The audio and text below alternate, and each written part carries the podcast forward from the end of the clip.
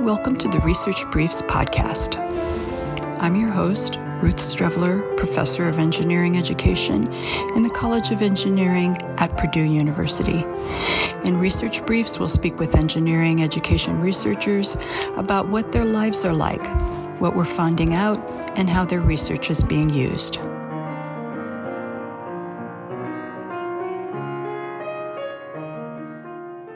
I'm excited to have as guest today on Research Briefs Dr. Marie Paretti, Professor of Engineering Education at Virginia Tech, and Dr. Shane Brown, Professor of Civil and Construction Engineering at Oregon State. Marie and Shane are the founding co editors of a new journal called Studies in Engineering Education, which is abbreviated SEE, and which we will refer to as SEE like seeing. Um, today, I've asked them to tell us more about their new journal, particularly the kinds of articles they're interested in publishing. Um, hopefully, that will spur people to submit. And I'm also very curious about what is it like to start a new journal. So we'll be talking about both of those things. Welcome, Shane and Marie. I'm glad to have you. Thank you so much for having us. Yeah, it's a delight to be here, Ruth. Well, it's a delight to have you both. I've been very um, curious about the journal, and so I'm being nosy and letting the whole world know the things that I'm nosy about. Hopefully, uh, other people are curious as well.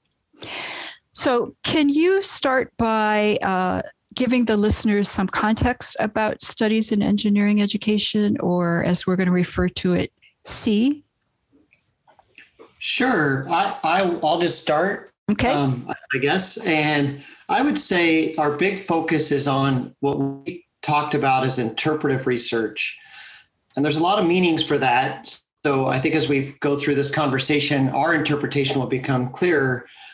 Uh, we started actually thinking about calling the journal QC, which would be Qualitative Studies in Engineering Education. And then I think we realized that QC would be sort of constraining because then it's only qualitative studies that would be published. And we didn't really uh, we didn't really aspire to have a constraining journal. We aspired to have a journal that would like explore territory that hadn't been explored before. So we changed it to uh, studies in engineering education and focused on interpretive research, which you know loosely we consider anything that's sort of analytical or evaluative or interpretive. So we would, as an example, we would entertain a quantitative study, but it needs to be more than quantitative analysis and quantitative results. There has to be some deep meaning that's made or analysis of what those might mean to a, a larger setting or a theory. We're interested in papers that describe theories and analyze theories and their value and use in engineering education. So we, we have this idea of interpretive research that allows us, I think, to focus on being um, sort of non-conforming and sort of uh, uh, encourage new paper types that may or may not be good fits for other journals. And Marie, I, I know you uh, had the idea for this journal, and do you want to tell the listeners a bit about kind of how that process happened and a little bit about the timeline? Sure. Um, I think, you know, when I came back from my first sabbatical, which everyone out there, if you haven't taken one, you should take a sabbatical. I agree. Fabulously generative time. Um, but came back and um, I was actually talking with Donna Riley quite a bit at that time about sort of the need for more journals in the field, the constraints of the journals that we had, what could and couldn't get published. Um, and somewhere around sort of 2016, um, I started thinking more about the idea of, of additional journals in the field. Um, and one of the things I think we've chatted a little bit about is just, you know, the field has grown a lot from its early days when there were, you know, it, first there were no PhD programs and then there were two, and now there's many more. And there's more scholars in traditional disciplines working, and the, the journal growth has not, I don't think, kept pace. So, there, so there's a sense of a need for more, but also different kinds of journals. So started thinking about it in 2016 and also that's about the same time i got really interested in issues of open access and publishing and um, the press at virginia tech vt publishing is an open access um, publisher. So that's the that's the way we do all our publishing, and, it, and it's all online. So started talking with them. And then in 2017, Shane and I, I think at ASEE or through emails, started chatting together about this idea. And like, that's kind of bizarre, but woo, you know, hey, I, you know, I'm game. I mean, I sort of feel like, you know, Judy Garland and Mickey Rooney, hey kids, let's put on a show. um, hey kids, let's start a journal. So, so we, we really, I think, started talking seriously in 2017. Um, and then there were a couple of years worth of what does this mean? What it's going to look like? What's our mission? How's it going to work? Sort of all of those logistics. We we finally officially launched um, in at ASEE in 2019. That's when we went to the ASEE conference with our little flyers and handed them out, and the website went live, um, which is seejournal.org. So just seejournal.org, all, all one word there.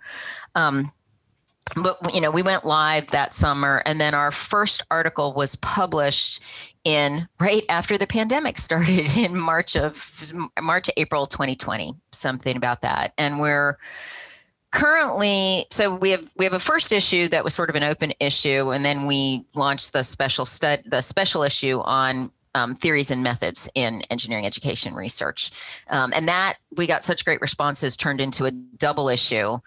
So the first one is complete, the second one is finishing up, but we we also have um, another issue coming out of just regular articles. So the the pandemic kind of threw our timelines of issues in a little into a little bit of disarray. In general, um, the goal is two issues a year.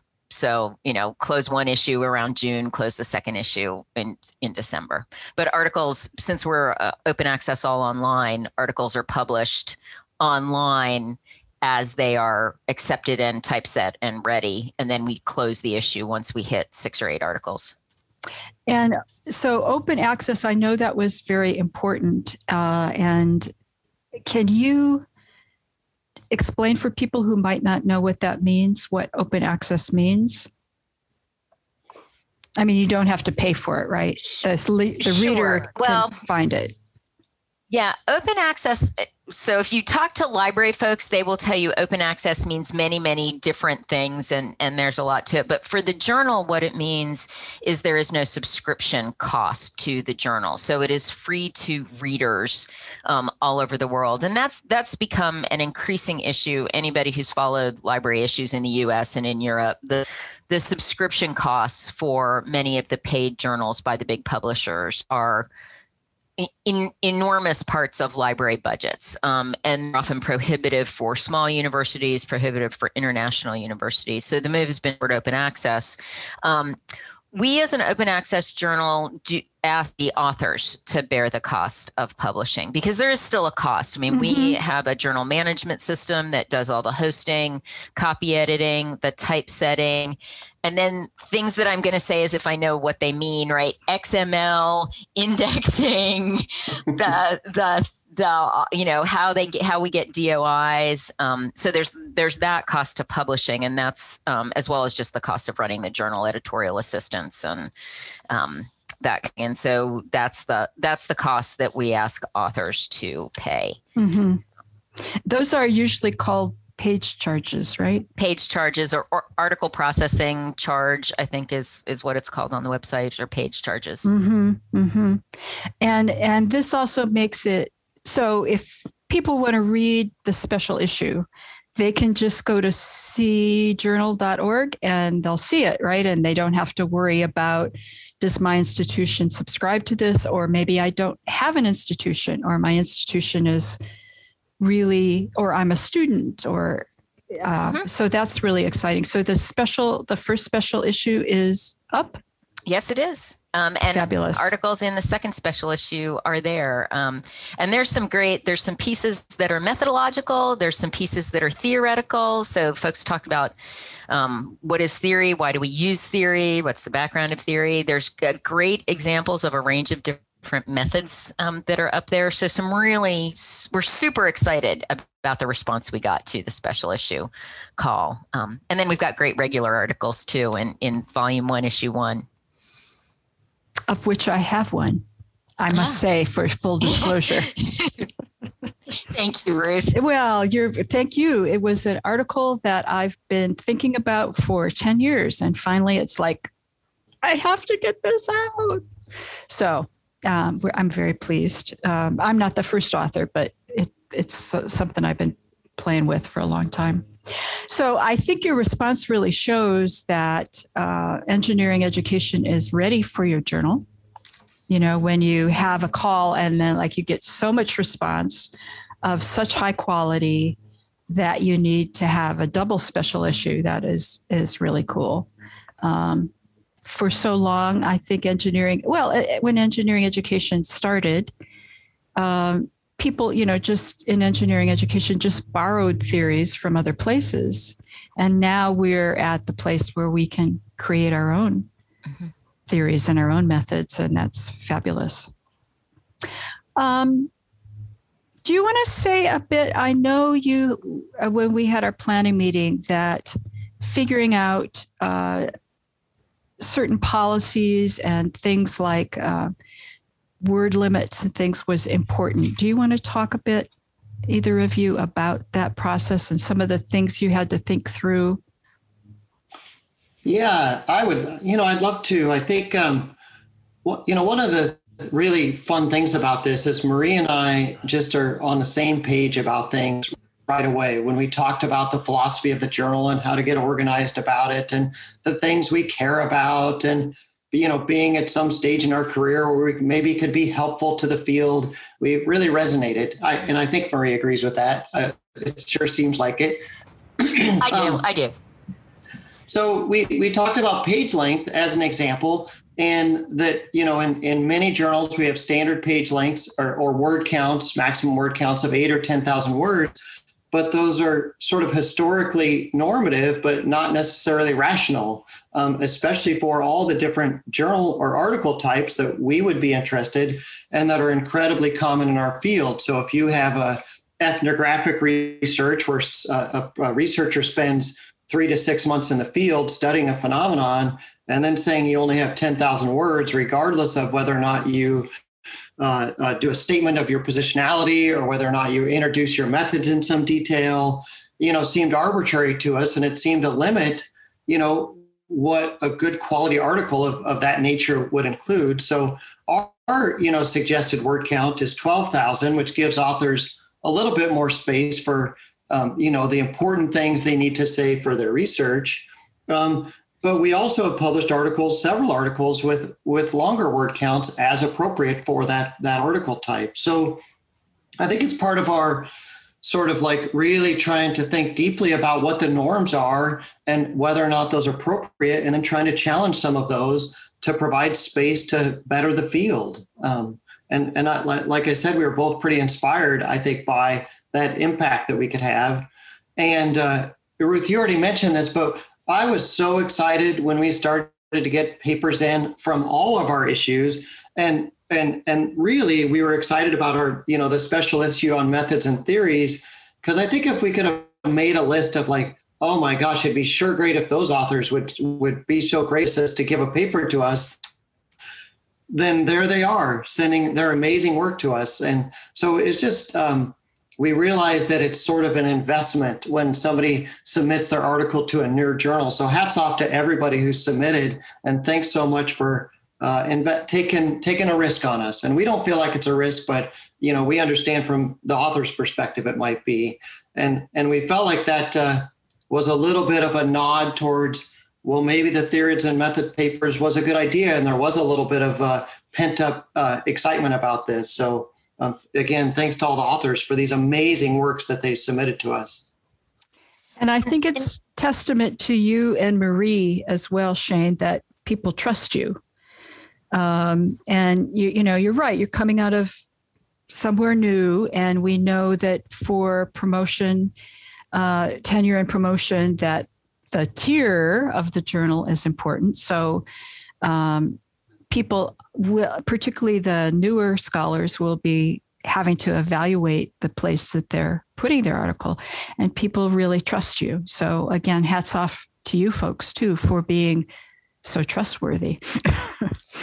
Well, and you know, it's interesting because sort of another piece that we had to learn is this whole process of things like impact factors. And, and we could probably do an entire podcast on impact factors and their value or lack thereof and all those kinds of things. But, um, you know, working with VT Publishing as a as a publisher, and then with our so VT Publishing is our publisher, Ubiquity is our journal management system, um, and that's it's kind of I, I equate it to ScholarOne but it's also a little bit it's kind of a combination of ScholarOne and some other things because they also run the website. They manage all the journal finances. They send out the invoices. They do the typesetting copy editing sort of those kinds of things. But um, just they also manage getting a DOI and then the whole process of how one gets impact factors, um, which is, you know, for for good or perhaps not so good right now um, is part of the way we think about our scholarly reputations.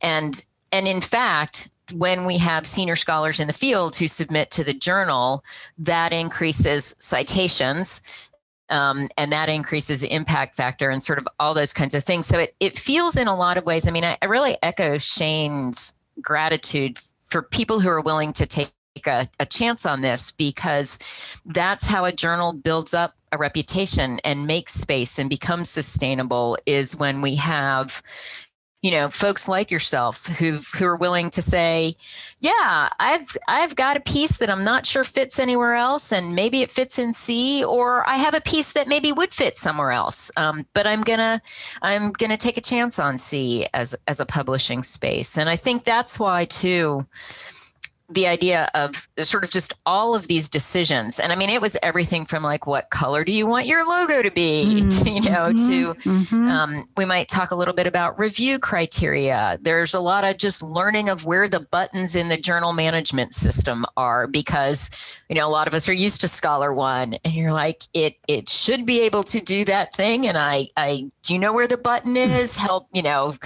contacting Ubiquity help, the things that it can't do that we'd like it to do, sort of uh, just all of those pieces from you know soup to nuts as my mother would say of what's our mission very philosophical what's our mission to you know like okay so what's going to be the actual workflow process and what shade of orange do we want the logo to be? So what is your mission Well, that's a very hard question, Ruth. we can cut this out if you want. no. I mean, I think uh, I'm just going to shoot from the hip a little bit. And, you know, I think a, a big mission is to sort of improve our field through the type of papers that we publish, through the way we um, work with authors and work with reviewers and, uh, you know, I think it's to is to better opportunities, to improve opportunities for people to publish things that we think are critically important. You know, this would be a terrible mission statement uh, because people would say, "Well, mission statements aren't 400 words; they're seven words." But um, but these are just some thoughts that come to mind. I, you know, I think I'm at a stage in my career where I have this enormous privilege of being tenured and promoted and you know whatever financially stable. So now i feel like i just want to give back. So the work that i do at SEE is to just be useful to the field. So that's definitely my internalized mission that gets me through finding the right finding the right button and see without getting super mad or you know which so i for me it's just helping people get things published and helping them improve their careers and I think what I would add to that is creating a space for dialogue. Um, is something really important to me. And I think that even goes back to why we wanted interpretive research to, to frame it that way um, that it's about the space to make meaning um, mm-hmm. and to make meaning in different ways. So, and, and to, to try to generate conversation, discussion, sort of a rich intellectual community space. And and so that means you know certainly we publish empirical research um, a lot of qualitative but also mixed methods and as shane said sort of interpretive quant or critical quant. So we're interested in papers that move beyond reporting results to making deeper meaning out of results and maybe even making meaning out of the methodology behind the results, which I know a lot of critical quant um, folks think about that dimension. But also, you know, we we publish lit reviews um, that that are probably a little different from a systematic or lit review. I mean, there's a lot of a lot of room for systematic meta reviews or systematic lit reviews, but also lit reviews that are more what I would call intellectual mapping reviews. Mm-hmm. Um, and mm-hmm. some of that, you know, everybody knows I come out of a humanities background. Um, and so maybe they're a little more like the kind of lit reviews that I was used to reading, in which people are really trying to look at the different kinds of things people are publishing in a space, whether that space is conceptual learning or equity and inclusion or design and professional development, um, and and map that sort of intellectually rather than systematically. We we publish articles that are strict theory, um, discussions of theorizing. We we um, are open to guest editorials that might be position papers.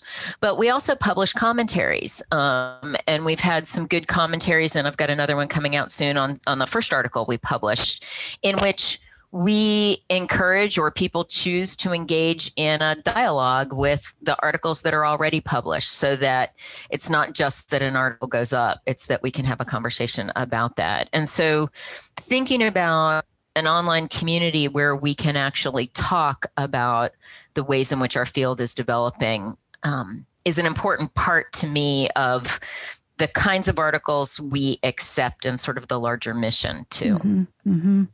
And I know that um, you're very interested in uh, the larger community of reviewers and how um, what their mindset is as they're reviewing and the kinds of uh, feedback they give authors. Do you want to say a bit about your philosophy about reviewing and when a paper is ready to be published?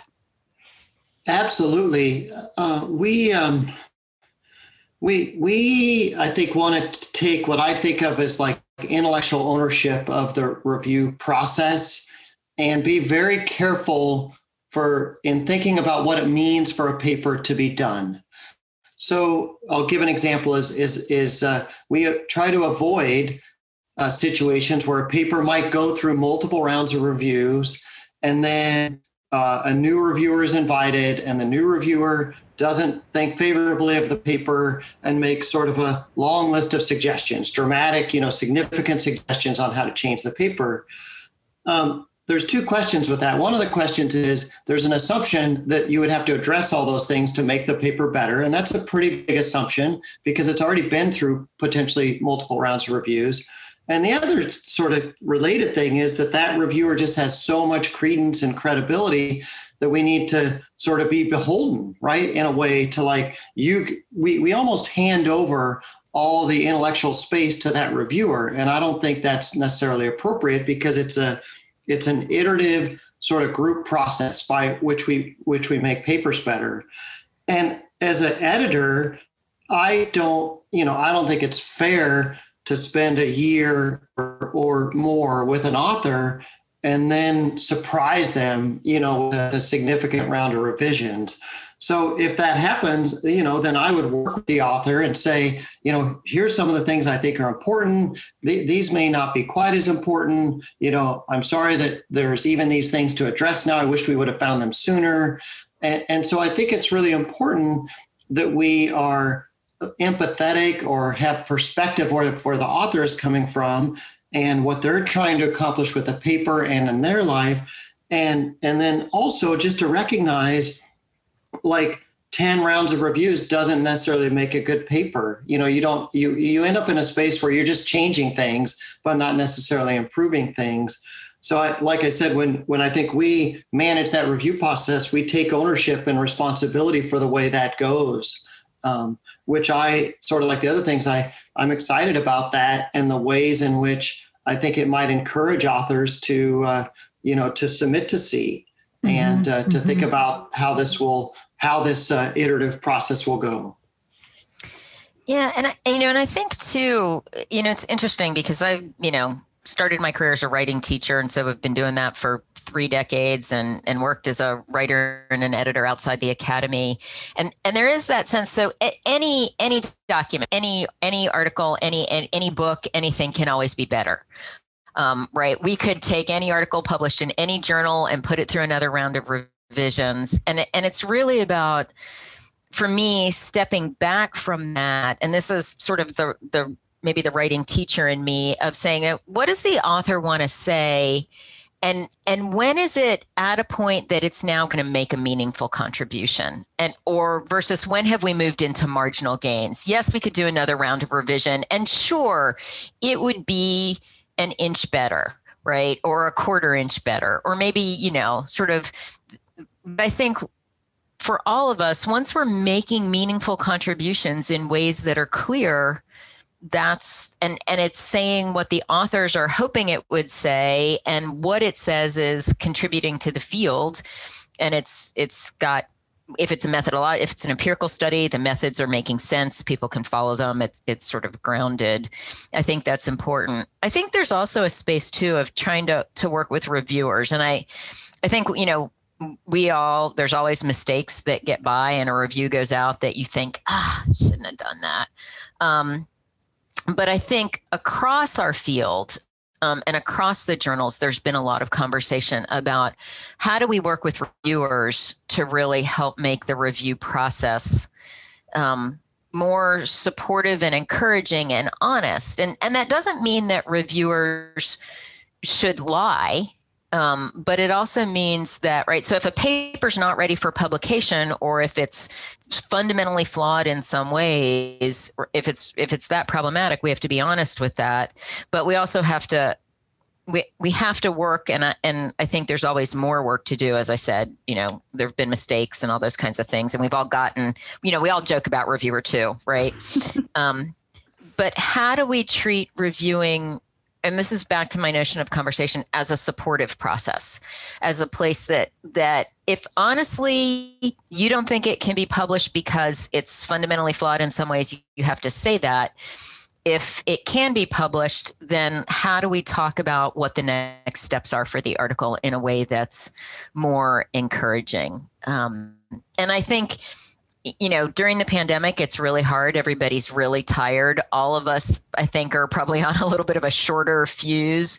So trying to to mitigate some of that too. But but again, how do we create a community that is intentional about the the meaningfulness and the contributions and the significance and uh, I don't know if it's robustness of what we put out there, but also respectful of authors and respectful of what people are trying to do and the time and effort and the work that goes into things. Um, and as I said, I know I know there's been mistakes, but I think there's also we've had a lot of really great reviewers who've done really good work and really thoughtful work, and our associate editors are really thoughtful about what they do as well, and so that's been helpful.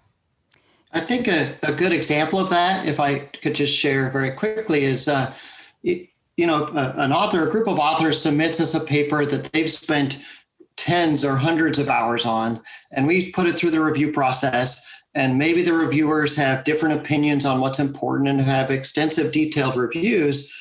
And, you know, Marie and I might spend two to four hours on that article, looking at the reviews, reading the paper, trying to be very thoughtful about how do you make sense of all this and I think the assumption that like we know the correct path forward in two to four hours compared to the authors who have spent hundreds of hours on the paper is we're trying to be very sensitive towards that. So certainly we try to give guidance. Like I think these points are most important to address. And but we also, you know, always make a note of, you know, like you're the one who's the author of the paper. You have spent a lot of time thinking about it. So, you know, please don't just do a checklist of just fix these things you know think holistically about how the paper could get better. Here's some of our thoughts in the way that could go but you may take or leave some of these depending on the model you develop of of how to step forward.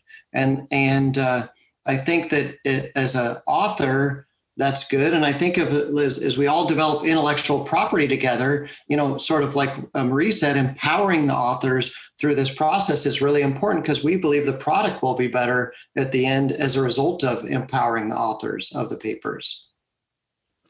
There was um, a phrase that came up when we had the the planning meeting, we I've ex- I've explained to the listeners before we always have a planning meeting before the podcast, and there was something about that um, to read the paper as it is, not the paper the reviewer would have written.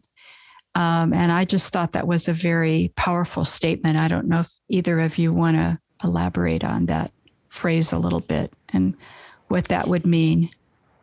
Yeah, I, th- I, think that's I, I, think that's always really important. Um, you know, many many of the folks who review are themselves published. They've done significant research, and it's always easy to think about how you would have done the study or what theoretical framework you would have done, right? And the you know the extreme examples of that are when someone submits a qualitative, you know, a small qualitative ethnography, and the review comes back and says this should have been a large quantitative survey right?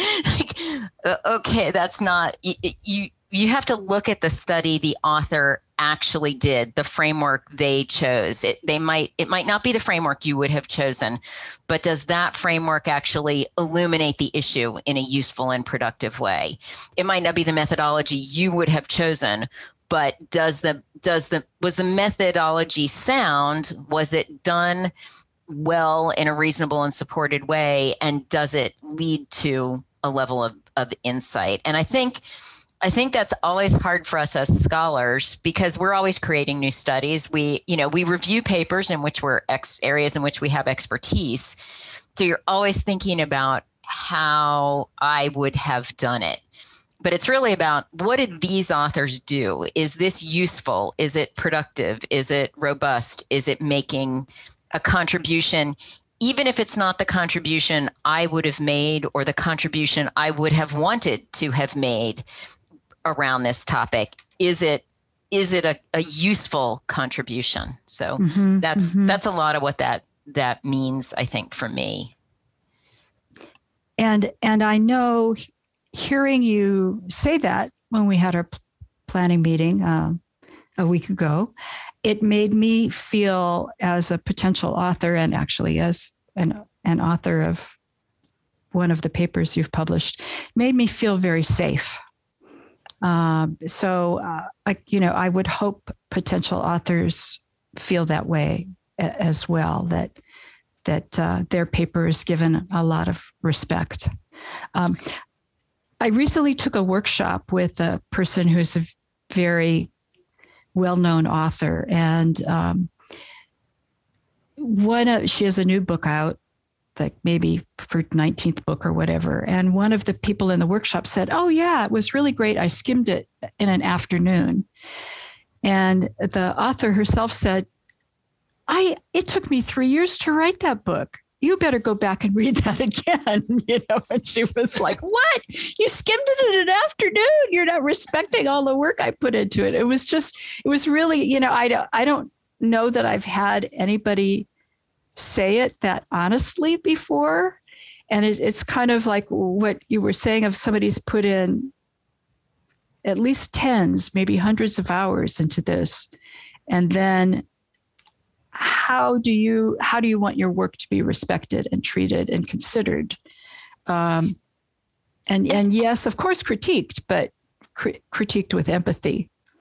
And i think you know i have to say there are going to be times when we're going to fail. Um, you know and i can think of some where it we we were not living up to the ethic that we've talked about here um, because we're human um, and and that happens. Um, but i but i also hope people feel like they could come back to us and say, "Hey, you know what? This didn't feel good," um, and maybe and and we can learn from that because I think we're all, you know, as anybody who works in a journal knows, um, journal editing, associate editing, reviewing is always a service, um, and and so in that space, we're all we're all doing the best we can, and and I think there's an ethic that we want.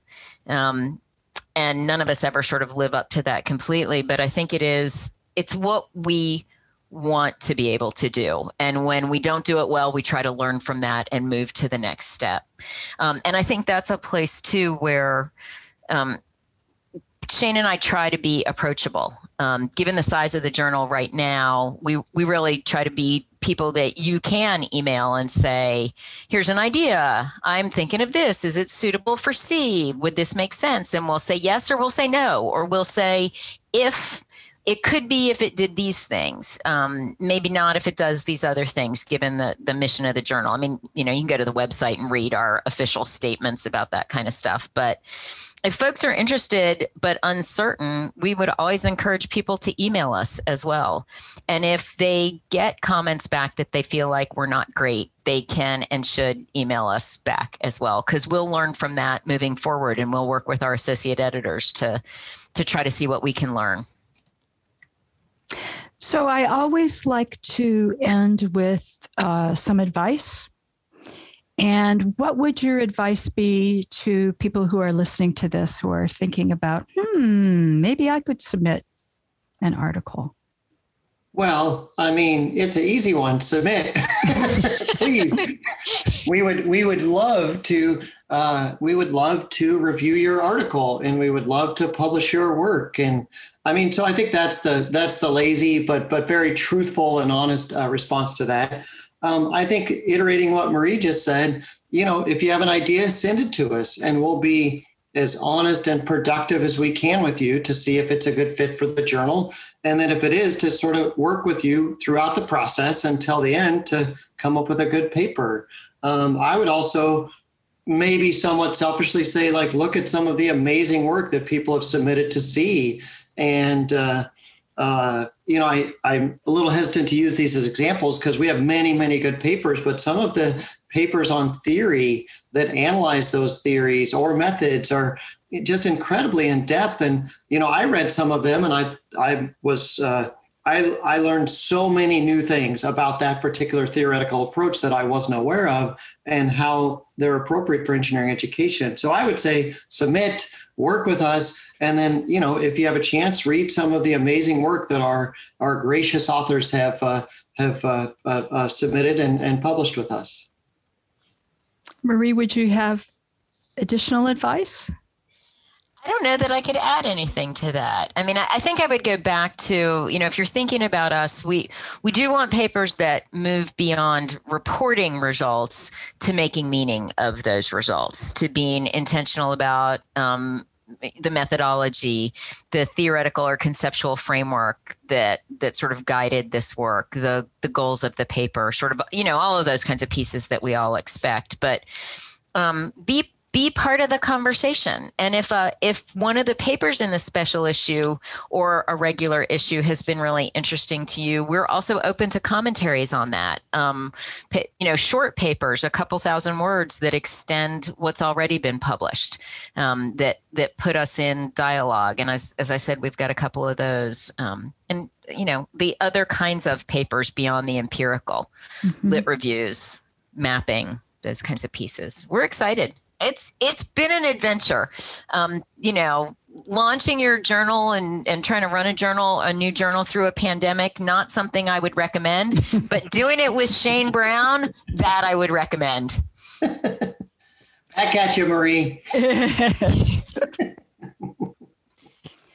well, I want to thank you both, both for uh, being on Research Briefs today and telling us more about SEE, and also um, really your big heartedness, your desire to um, contribute to the field, and the care with which and the respect with which you uh, ha- work with the authors. Um, it, it's really very, very inspiring. So thank you both. And I'm, I'm going to be going to seejournal.org and uh, I'm, I'm dying to look at the special issue particularly. So Fabulous. thank you very much. Thanks, Ruth. Thank you, Ruth. Research Briefs is produced by the School of Engineering Education at Purdue. Thank you to Patrick Vogt for composing our theme music. A transcript of this podcast can be found by Googling Purdue Engineering Education Podcast. And please check out my blog, ruthstreveler.wordpress.com.